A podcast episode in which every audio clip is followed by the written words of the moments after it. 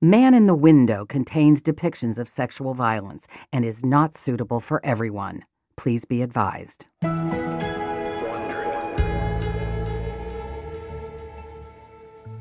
There's a good chance the man loitering by the fence in the nursery section is the kind of customer Pay 'n Save clerk Jeff Gardner detests most a shoplifter. Hey, don't come in my store and steal my stuff. You know, go find some other store. His coworker, Ron Stillwell, is sure they've got a thief when he tails the man into automotive and sees a hammer disappear behind the car cushion he clutches to his midsection. Gardner and Stillwell are a crook's nightmare. These young clerks handle store thieves as if they were high plains hunters tracking game, tailing silently, using hand signals, positioning themselves as a team to spring. We pretty much do the same thing every time, and you know, this is not our first shoplifting arrest. And oh, yeah, Gardner's a cop in training, waiting to enter the police academy. To do what we did was not unusual, um, but um, and this one apparently was quite unusual because of the circumstances. Stillwell makes the first move, following the man out to the nursery to ask, Has he found what he's looking for? And the shoplifter, attempting distraction, says, Oh, yeah, I need that big planter pot way over there. But when Stillwell sends someone else to fetch the pot, the man says he's got to go find his wife. He goes back inside and then walks up and down the aisles, looking more and more upset. Gardner and Stillwell tail him, and in the paint department, the clerks see him slip a can out from under the back of his shirt and put it on a shelf. It's dog repellent, the smelly kind you sprinkle on your lawn. They move in before the man can ditch the rest of what he's stolen. He had to know who we were, had to realize what the problem was, and now he, he knew that, okay, it's up now, you know. They lift the protesting man by the arms to steer him through the double doors of the back office. He screams, shouting that they're treating him like an animal, and then fakes a full blown heart attack. The second the clerks loosen their grip, the man bolts. It was a, a fight, a struggle for many minutes. He's fighting with me on the floor, and Ron's there with me, so the three of us are grappling on the floor, trying to trying to control him, trying to take something out of his. You know, we don't know what he's got in there. Gardner reaches into the man's pants and pulls out a hammer. Then we're going to pick him up and put him on the, the rolling chair, and he's still moving around a little bit. Here we are trying to do whatever we can do, and also get somebody from the store to call the sheriffs. You know, get get him over here. We got this guy who's fighting with us so they grab rope. Two sheriff's deputies arrive to find this man tied up in a chair. He's carrying little money and no identification, but he is carrying a handcuff key. I used to be a cop, the man says. He continues yelling and talking in circles, rolling around in the chair. Says his head hurts and he's going to vomit. There's no sign of injury, and his words don't make sense the deputies decide that this guy is mentally imbalanced. It's when the shoplifter asks the deputies to clear the room that the Insanity Act stops instantly. Joseph DeAngelo identifies himself as an Auburn patrolman. He says he was, quote, just acting crazy because he was afraid we would call right up to Auburn and tell them what had happened. Which is what Deputy Bill Schroeder does right after he writes DeAngelo up for petty theft and watches the busted officer leave, supposedly to go on duty. Schroeder is now long retired. He says he doesn't remember the arrest, or, more precisely, because he's been talking to current investigators, he has no independent recollection of the event. Neither he nor Gardner can shed light on what crazy things Joseph DeAngelo was saying. I don't want to use the term crazy, but it, it is c- crazy to to think of. Um, here's a guy that we just assumed was somebody coming in and stealing something for just a personal gain to use at home for whatever reason. It's the summer of 1979. By this point, DeAngelo has raped more than 40 women. He has killed three people, but he's starting to lose control of his victims. It isn't until later that it really sinks in that what the hammer was all about. The narrow escape marks a shift in DeAngelo's crimes. From here forward, he'll seek to kill all of his victims.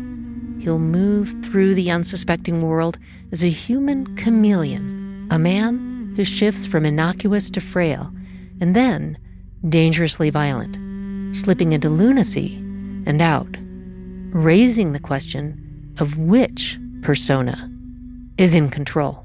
The many faces of Joseph DeAngelo.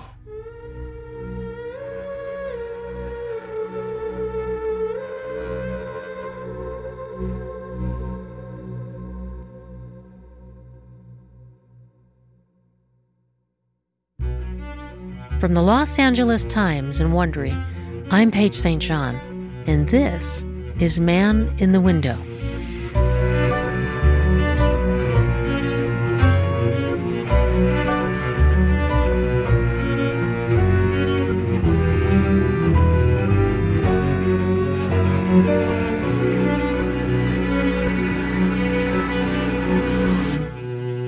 This is episode 9 The Chameleon.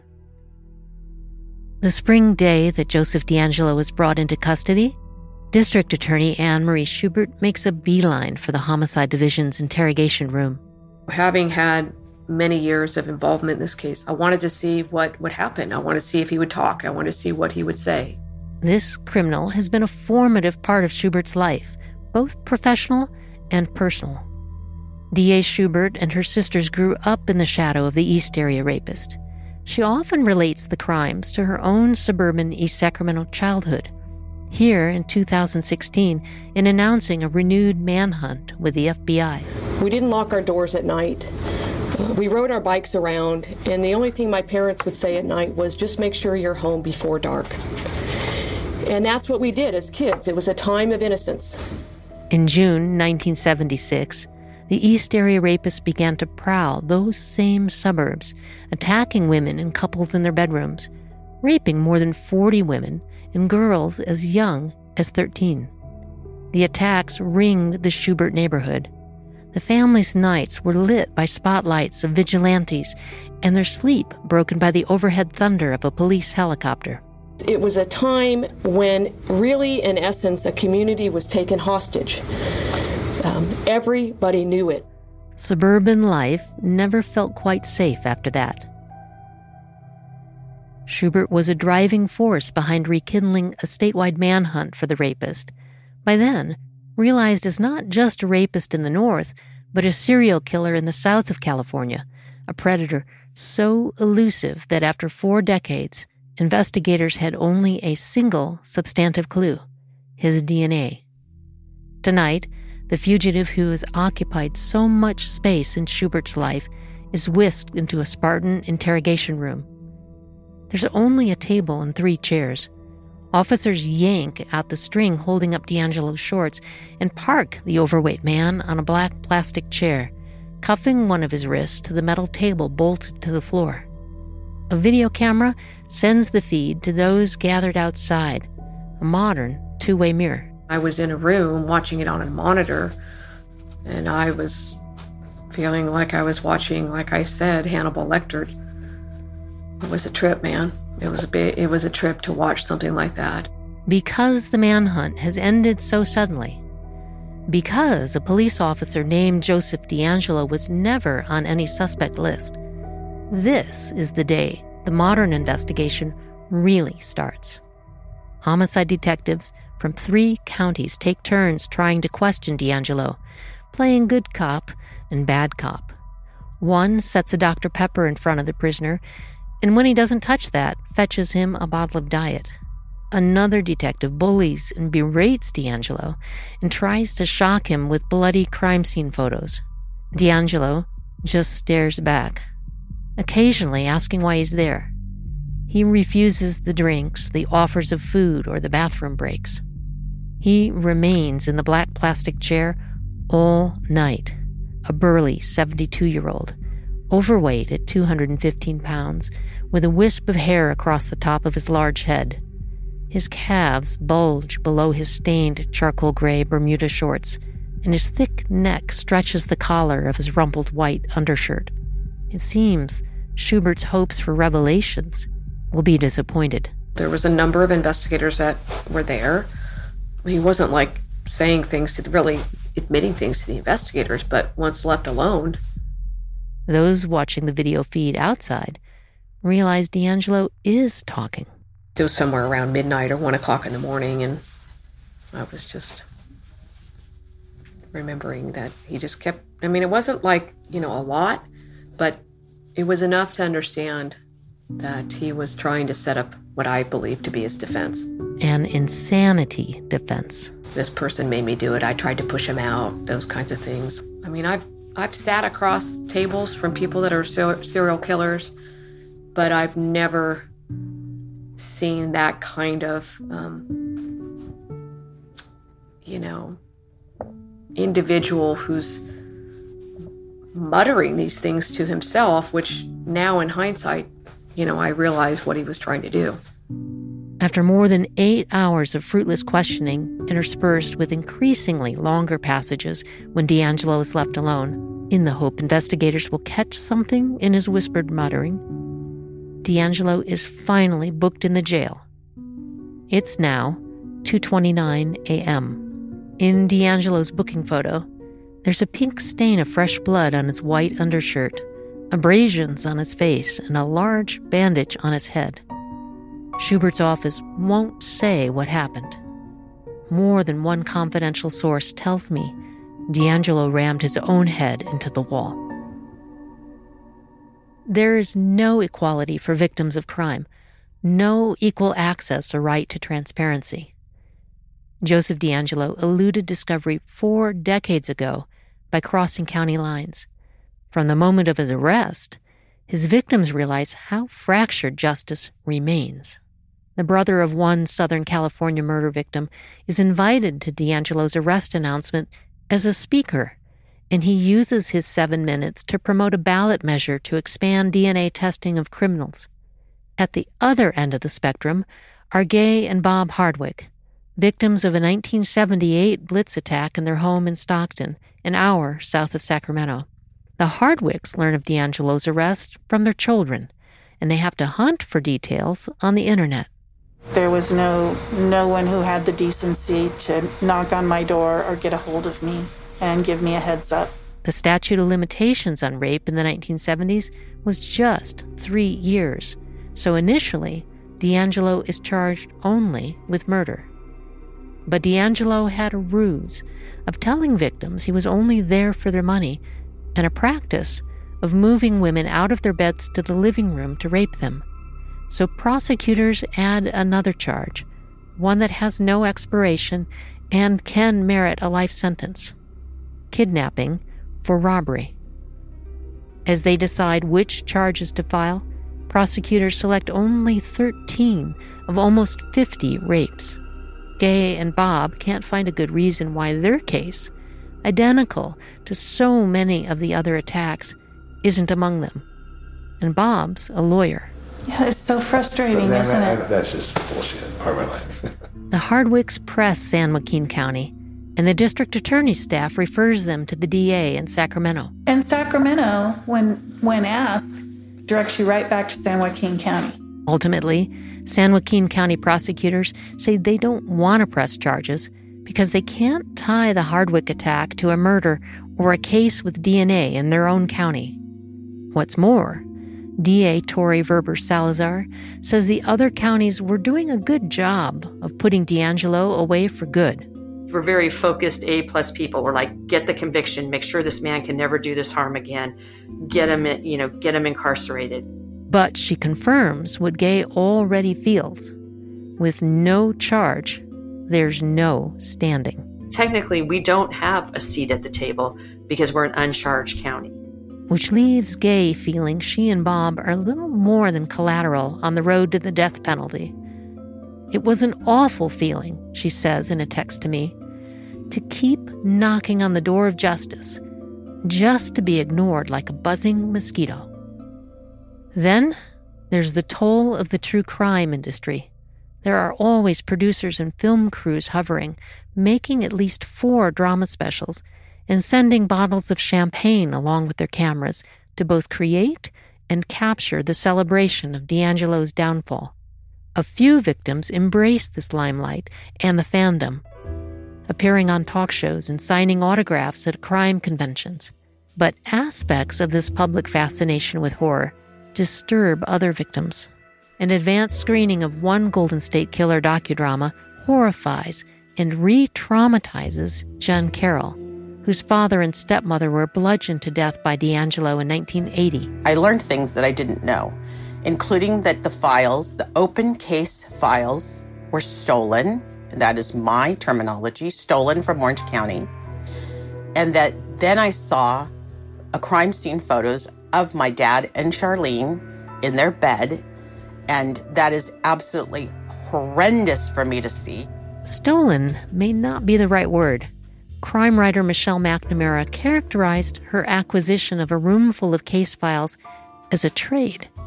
In exchange, she ran the document trove through a scanner so law enforcement could work with digital files.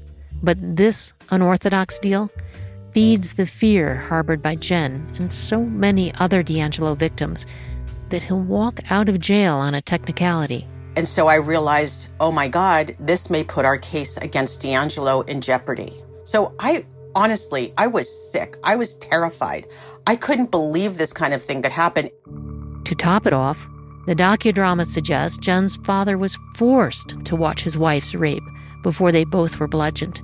A salacious tidbit prosecutors say is unsupported by evidence, but one that fits neatly with the narrative of incomprehensible evil being built around the Golden State Killer. So it was extremely, extremely rough when you talk about this intersection of entertainment and crime. Jennifer Carole's renewed trauma, the plight of Gay Hardwick and scores of other victims cast as outsiders, these and other unhappy victim struggles begin to solidify into a foundation not one that supports the prosecution's stated desire to see Joseph DeAngelo sentenced to death, but one that will spare his life.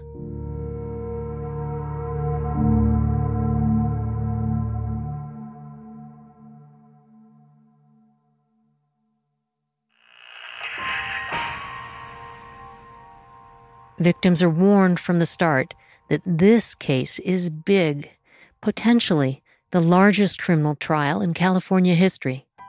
Court records expand the suspected attacks to 13 counties, though only 11 are known to the public. Six counties decide to press charges and consolidate their case in Sacramento.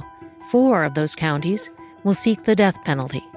The secret interrogation video plays a part in that decision. Anne Marie Schubert holds a screening of selected clips for the other prosecutors.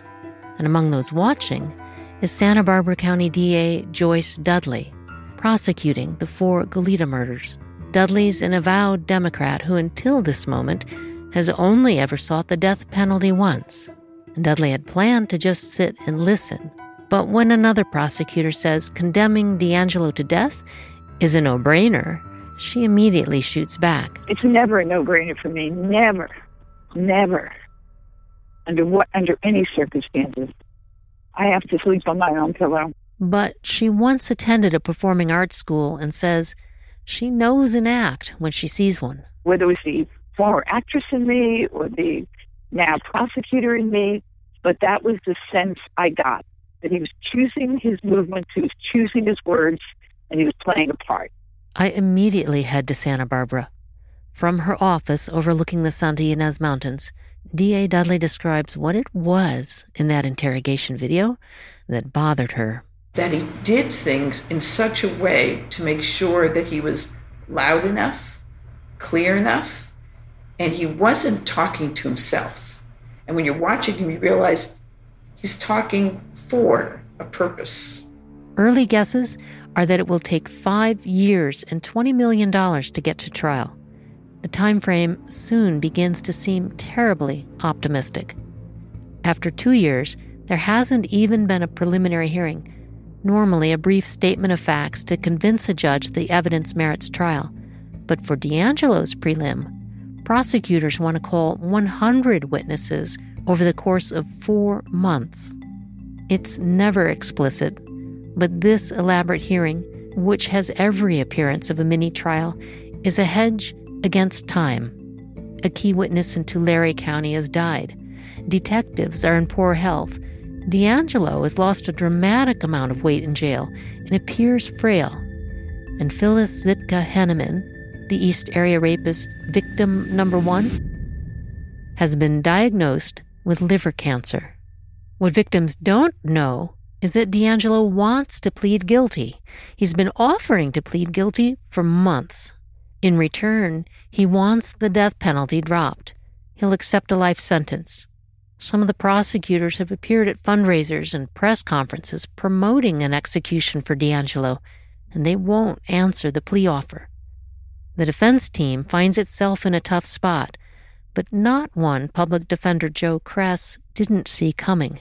I think in a case this political and this with these horrendous charges, it's very difficult for the prosecution to um, consider offering us something other than the death penalty. So Kress and co counsel Alice Michael try something a little risky but not uncommon in capital cases. They reach out to DeAngelo's victims. They ask for their input on what they call a resolution that avoids trial. In other words, a plea bargain. Most of the victims are outraged, but a few are happy to have someone who cares what they think. Among them, Victor Hayes. This just blows my mind that I've had way more conversation with Mr. DeAngelo's defense than I've had with the prosecution. And as unethical as that seems, it's the fact. Prosecutors are still not talking to the defense. So Kress and Michael try something even more unusual. They lay out DeAngelo's offer to plead guilty in the footnote of a mundane court filing for all the world to see. Most victims are caught by surprise and they react emotionally. But they also begin to see the tears in their patchwork of justice. Some of them receive a letter from prosecutors confirming the plea offer. A lot of victims do not. Hey, everybody, coming to you live from the Fairfield Inn in beautiful Santa Maria, California. Jennifer Carole hosts a homemade podcast that explores and dissects each twist and turn of her father's murder case called The Lawyer's Daughter. Tonight, I want to start with and, and talk about a unique thing that's going on. With the revelation DeAngelo was offered to plead guilty, Jen devotes an hour to the inequality among DeAngelo victims. Until this week and the news of the plea leaked out, I don't think I really grasped all the ways that we are subsetted. Is that a word? They're divided, not just by those with charges and those without, but by where they live and how attentive the prosecutors are Jen reads to her listeners a statement by Chris McFarlane Pedretti, whose rape when she was 15 is not among the criminal charges. I am only in favor of a plea bargain if it requires DeAngelo to one, fully provide all requested information on his crimes, and, and two, two, he pleads guilty to all of his heinous acts in court, whether he's being charged for them or not. It's important that he be asked in court on December 18th, 1976, did you rape a 15 year old girl three times? And that he answer out loud that indeed he committed that crime. And then Jen reads a similar statement from San Joaquin victim Gay Hardwick, also an uncharged case. I also wanted to express to you my ongoing frustration that some of us in the counties who have elected to do nothing, nothing to, to bring, bring, us, us justice. justice are experiencing. All I know is that I am out here advocating for myself networking with other victims, it seems to me that justice is not going to be dispensed equitably in this case. Victims from other counties will also step forward to complain about being left in the dark, treated as outsiders, and left to feel like surplus. One rape victim is never even informed about court hearings so she could attend them if they haven't figured out we all talk to one another by now, I don't know what they're doing because we absolutely do. And we really have each other's backs. One for all and all for one here. Joe Kress is listening, and Jen has just given him the answer the defense team has been waiting for a way to press the plea. And I think that there were a number of victims who believe kind of in an all for one, one for all. At the next court hearing, victims force prosecutors into a large meeting. Some two dozen of them and their family members pack the district attorney's conference room. The DA from San Joaquin, Tori Verber Salazar, says it is an unusual development. I truly believe that the uncharged victims in, in their counties would not have had a place at the table if it hadn't been strong voices like Gay's saying, wait a minute, I might not be charged, but I am a victim. And my voice is as powerful and as important as anybody else's. They extract a promise for better communication and their demand that DeAngelo answer to all of the crimes, charged or not, becomes the basis for the plea. Prosecutors insist that what follows next was never a negotiation, that they never gave anything up. But it sounds a lot like negotiation. The talks take three months. Prosecutors abandon the death penalty. They still hold out for a prelim, saying they won't let DeAngelo plead guilty until after the mini trial. Then, COVID 19 nixes the thought of any large, extended courtroom proceedings. What's left are the scores of uncharged crimes Chris Pedretti's rape, the attack on Gay and Bob Hardwick. Prosecutors draw up a list, and to each one, the defense says, yes, DeAngelo will admit to that.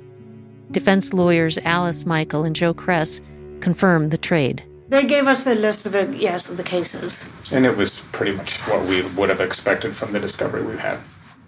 They dropped a few off. Here's my count of what's missing. The Goleta couple attacked and bound who narrowly escaped with their lives. Four rapes and sexual assaults in Sacramento, another in Contra Costa County. The Sacramento youth shot by the intruder he chased over backyard fences. The man clubbed over the head one morning in his own garage. And two previously undisclosed rapes in Marin County that were part of the original sealed court filings. Still more rapes and murders in which DeAngelo was at some point a suspect will never be addressed. Dark shadows left to haunt the case on chat boards and in murder mysteries. District Attorney Ms. Temple's office. Cheryl Temple is Jennifer Carole's deputy DA, the woman prosecuting the Ventura County murders of Lyman and Charlene Smith.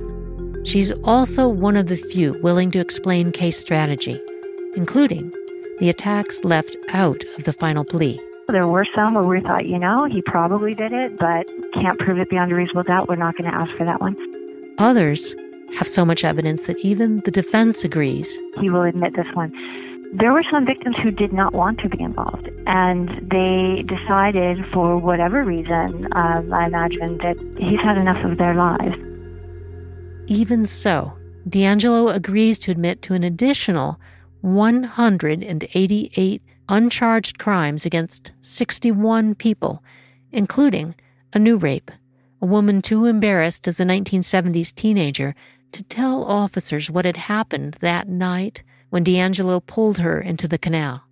Temple says prosecutors had always planned to take up the uncharged crimes, just not right away. Some were to be brought up in trial to show DeAngelo's operating pattern or his sexual violence. And then all of them were going to come in in one way or another in the penalty phase.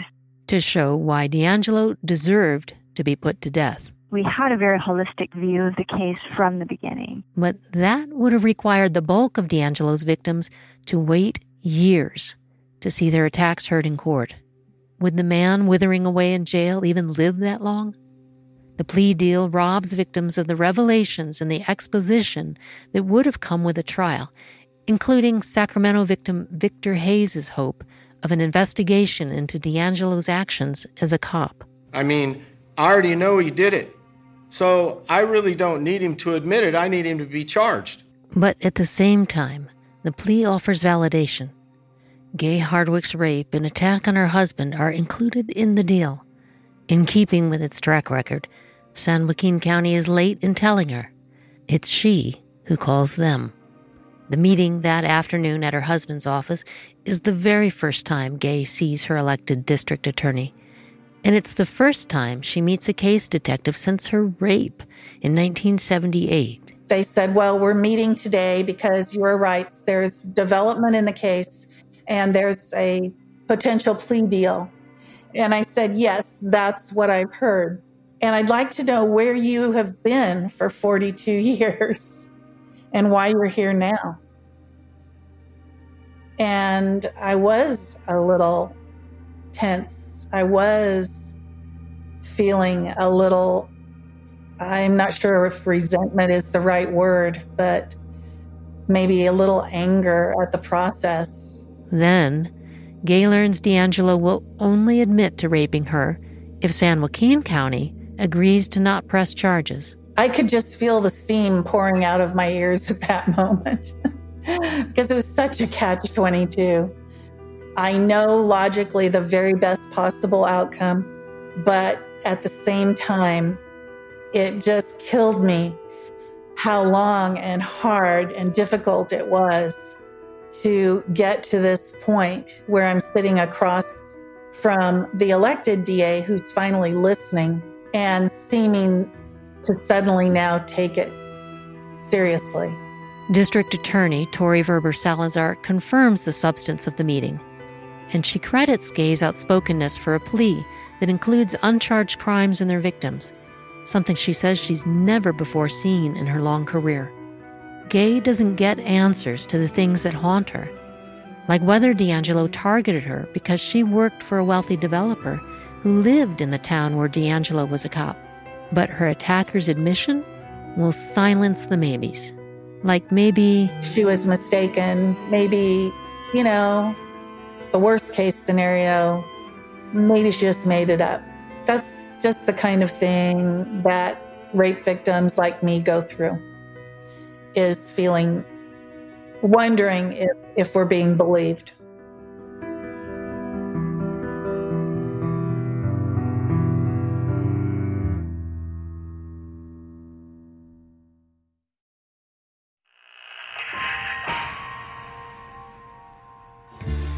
The June 29th plea hearing finally arrives to keep everyone lawyers, victims, media a healthy six feet apart, the case is moved out of Sacramento County Court and into a college ballroom, the same school where DeAngelo was awarded a criminal justice degree. The crowd assembling, in many respects, resembles a class reunion. It's just been such a long journey. Uh, you know, we're approaching 40 years, and and uh, I mean, there are victims here 45 years. Ron Harrington had hoped to see his brother's killer condemned to death, but even he sees the logic of a plea. There are, you know, victims that have passed away. There are witnesses that have passed away. DeAngelo, wearing a clear face shield, is wheeled onto the high stage at the front of the ballroom. Cameras project DeAngelo's face on two gigantic wall screens so all can see. The back of the wall is stacked with television crews, like at a political rally. But the hush that descends when the judge in robes steps up is pure decorum. All rise. Department 24 of the Superior Court of California, in and for the County of Sacramento, is in session. The Honorable Michael Bowman, Judge presiding. It's in opening remarks that for the very first time, a fraction of the still undisclosed interrogation surfaces, read into the court record by a deputy DA as Schubert's office seeks to characterize DeAngelo as a manipulative liar, unchanged from the shoplifter in 1979 who faked a heart attack and ranted senselessly. I did all that. I didn't have the strength to push him out. He made me. He went with me. It was like in my head, I mean, he's a part of me. I didn't want to do those things. I pushed Jerry out and had a happy life. I did all those things. I've destroyed all their lives. So now I got to pay the price. The defense is asked and does not object to these remarks, and the reading of the crimes begins, both charged and uncharged the factual basis on count one. Bud Snelling was a journalism professor at College of Sequoias in 1975 and the father of 16 year old Beth Snelling. who had become a target of the Visalia ransom. The six hour plea hearing is tightly scripted, but there are departures. For instance, prosecutors allow victims to confront DeAngelo. It starts with Chris Pedretti's request to stand as DeAngelo admits to her attack, and other women follow. Almost every victim in the ballroom rises for Phyllis, who's watching from her hospital bed. One victim pushes these boundaries further. As a prosecutor begins to read the details of DeAngelo's attack on her and her son, she leaves her seat and approaches the stage. After the sexual assault, she could hear DeAngelo walking around the house. When asked to describe her assailant to law, assailant to law enforcement, Jane Doe number 20 reported that he had a small penis. On cue, Jane Carson Sandler raises her arms and gives a double thumbs up to the audience behind her. The reaction takes a second. Thank you. Counsel, you wish to be heard as the factual basis?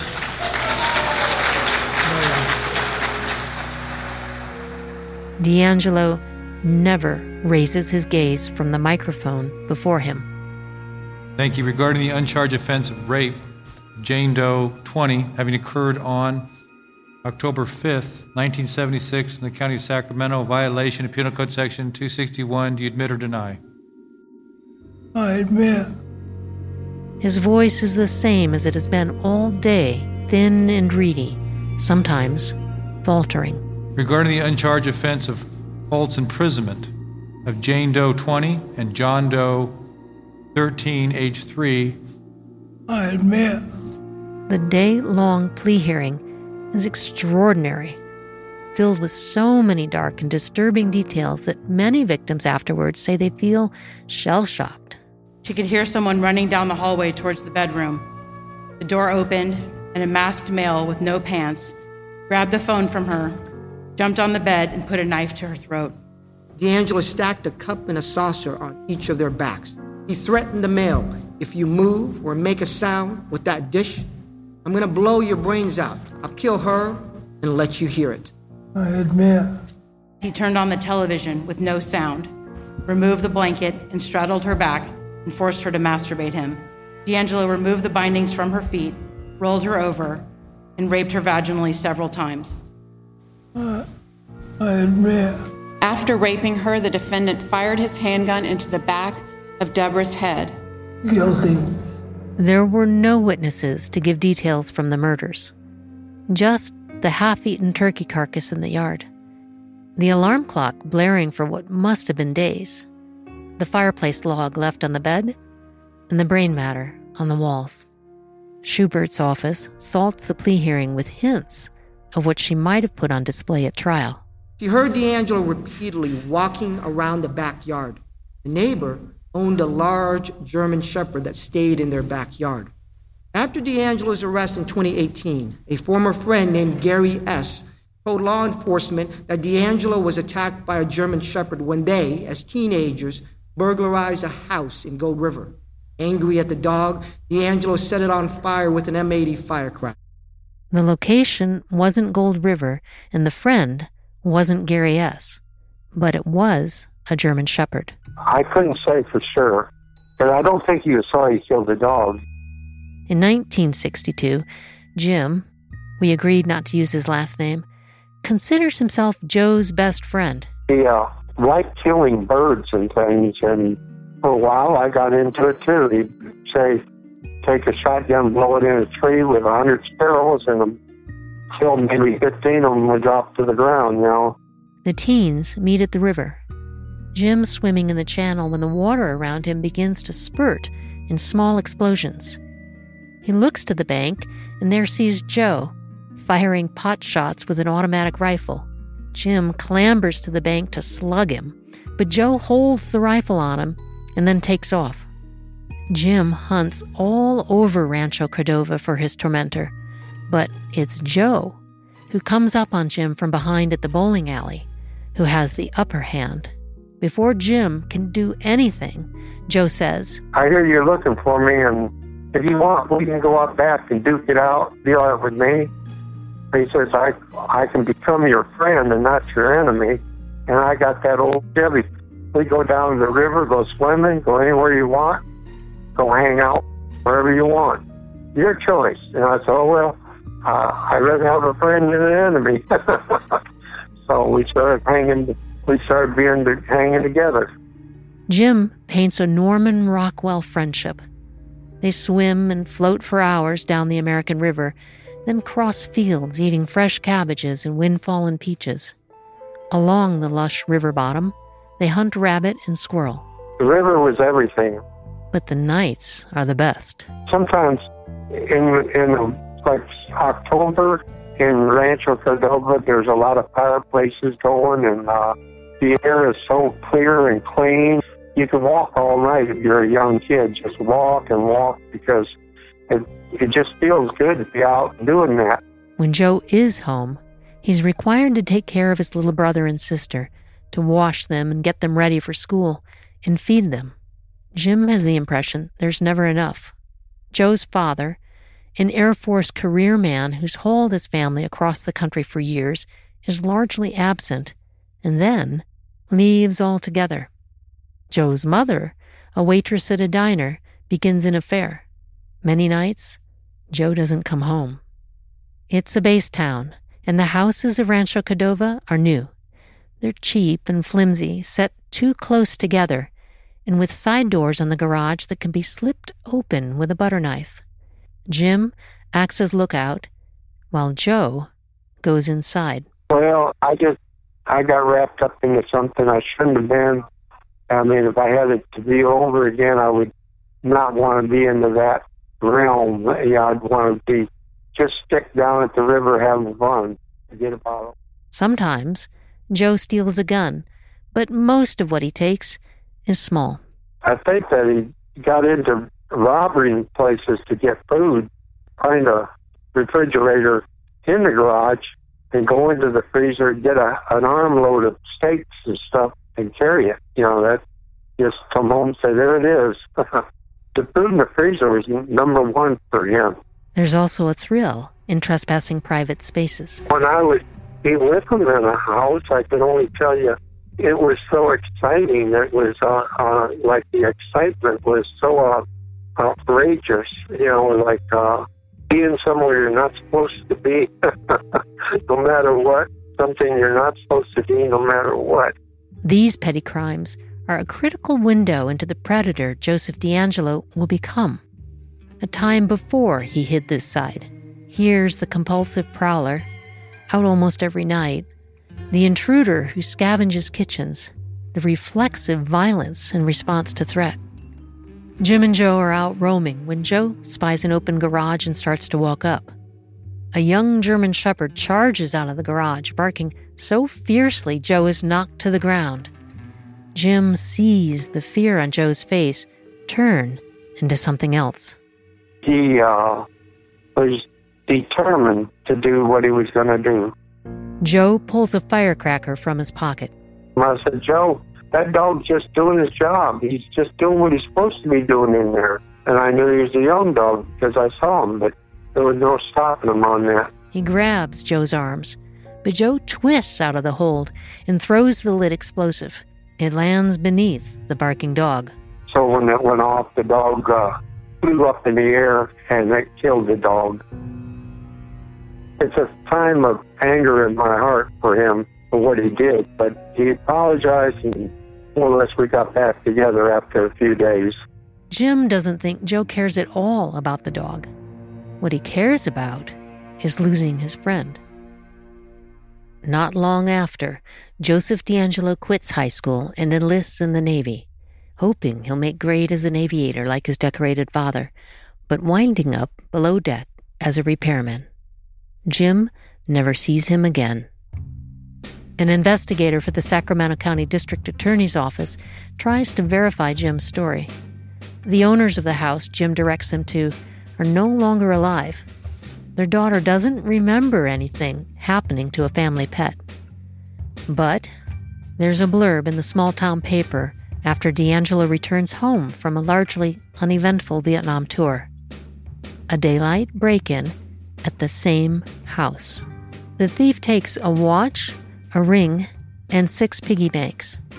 It's the hallmark of a cat burglar who prowls Rancho Cordova the next three years. Some 150 perplexingly minor burglaries. Until DeAngelo moves on to become a police officer and begins to ransack bedrooms in Visalia, stealing more piggy banks and killing a man. Less than a year later, there's yet a third time the house with the barking dog is noteworthy. It's 10 doors from the home of the East Area rapist, victim number one, Phyllis. Joe DeAngelo had demons in him, and he would listen to the demons and do what the demons would tell him to do. And there is the crux of it. Is Joseph DeAngelo, as Jim and others in his life believe, as human as any other, capable of goodness and love and compassion, overridden by some darker force? Or is he evil? He doesn't have a soul. I mean, do you really doubt he does? After DeAngelo is wheeled off stage from the ballroom plea hearing, District Attorney Anne Marie Schubert sticks around. The interviews are over, and the media crews pack up their cameras. I mean, I actually asked him, do you think it's okay to call him Hannibal Lecter? He is. He's a sociopath. I mean, this is all page, you know, it's all contrived. Schubert has established DeAngelo's guilt, but she has yet to fully lift the mask off this living Hollywood horror. Showing the world the real Joseph DeAngelo becomes her new goal. And an eight hour video recording that suggests another possible reality remains hidden.